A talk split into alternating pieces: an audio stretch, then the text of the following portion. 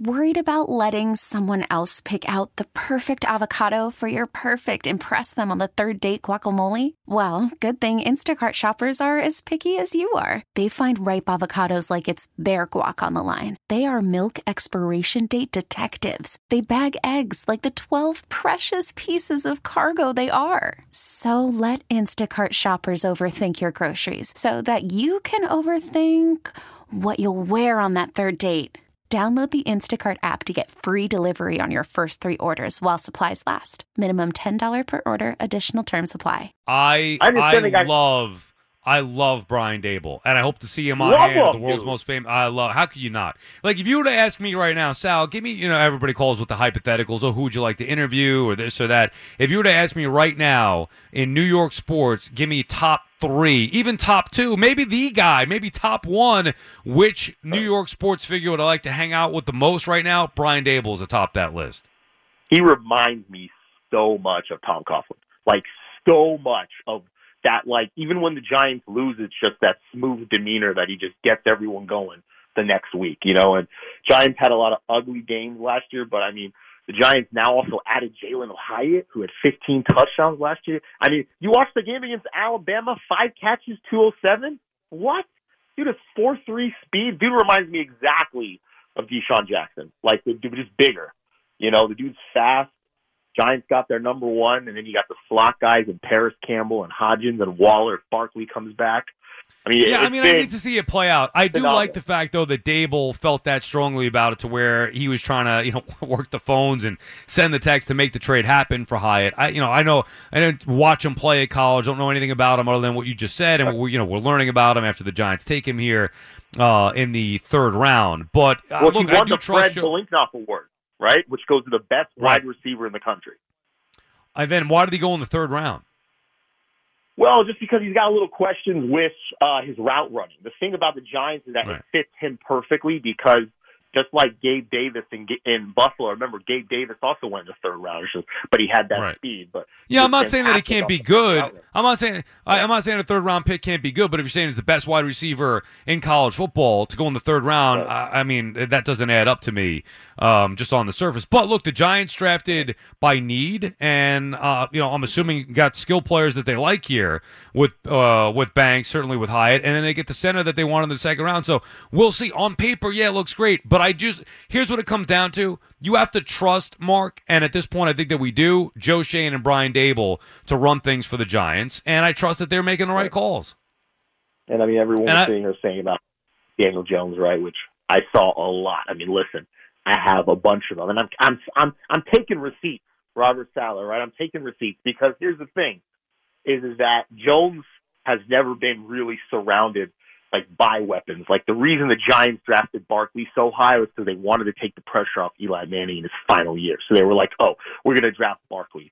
Uh, the reason why the Giants went after Kenny Golladay was because stupid idiot traded away Beckham because they needed to, right? And all of a sudden he's like, I need a receiver, and the best receiver available was Golladay. Let's go after Golladay. Yeah, You know I mean? it's That a mistake. You I, I get it. And look, I don't love Daniel Jones as much as you do, Mark, and thank you for the call.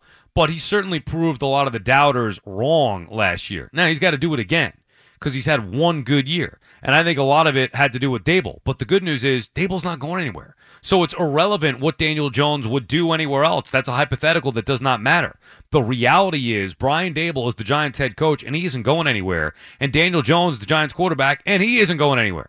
So that's the combination that teams in the NFC are going to have to mess with. I love Dave's. Now, you say he reminds you of Coughlin. Maybe there are parts of him that when he gets on somebody or yelling on the sideline, like he's got that take no BS mentality like Coughlin, but he's got a tremendous personality. And I think, I don't believe he takes himself too seriously, where I think Coughlin did. Certainly before he adjusted. Remember, Coughlin had to change a little bit, and that's when they finally, you know, broke through and won that first Super Bowl. Nick is calling from State College. What's up, Nick? Hey, how you doing, Sal? How are you, Nick? Good. Uh, first of all, I agree with you on Brian Daboll. Uh, as a Giants fan, I think he's bringing in like a, a personality and energy that this team really hasn't seen in a long time. Um, I think he's able to connect with the players, um, just like in a being more Right. youthful and uh, in a more, I guess, uh, emotional way. I, I think he's connecting with these players way more than a, a Pat Shurmur or Joe Judge was able to. So, um, you know, agreed a hundred percent. Agree a Oh, hundred yeah. percent. Yeah, I, so uh, I agree with her. My main point was about the Mets. I just want to throw out a few stats out there that is uh, indicative of this $350 million payroll.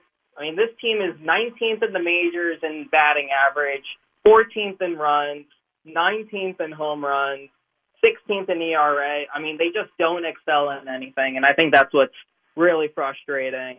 Is that I mean, it's across the board. Uh, it's just complete mediocrity.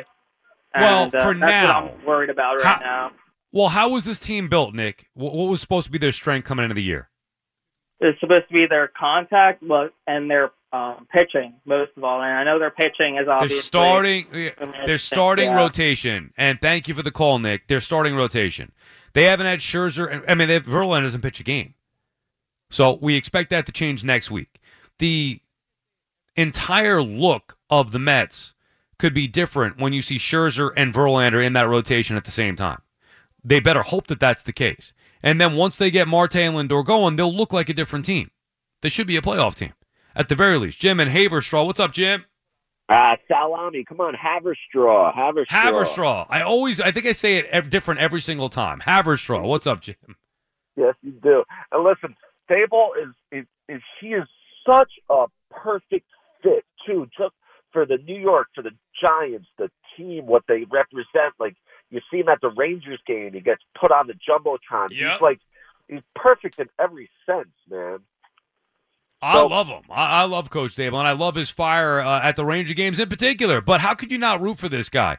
Coach Daboll makes me root for the Giants. Simple as that. I believe in him and Schoen. I think the Giants are in great hands, and I think they have. Look, obviously they had success this year. Forget about what I think. The reality was they had success this year. I expect it to continue moving forward. May not get as far as they did a year ago, but they're in great hands as a franchise. This episode is brought to you by Progressive Insurance. Whether you love true crime or comedy, celebrity interviews or news, you call the shots on what's in your podcast queue. And guess what?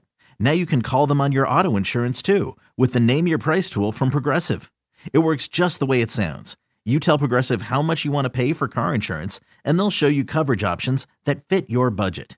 Get your quote today at progressive.com to join the over 28 million drivers who trust Progressive. Progressive Casualty Insurance Company and Affiliates. Price and coverage match limited by state law. Okay, picture this. It's Friday afternoon when a thought hits you. I can waste another weekend doing the same old whatever, or I can conquer it. I can hop into my all new Hyundai Santa Fe and hit the road. Any road. The steeper, the better. Because my all new Santa Fe is available with HTRAC, all wheel drive, so I can hit the trail without a worry in the world. Heck, with three rows and best in class rear cargo space, I can pack the whole family in with all our gear. We've got available dual wireless charging for our phones, so we'll never lose touch with civilization, and we won't lose touch with the primordial power of Mother Earth. So, which is it? Waste the weekend or do something a little more epic? And conquer it in the all new Hyundai Santa Fe. Visit HyundaiUSA.com or call 562-314-4603 for more details. Hyundai, there's joy in every journey.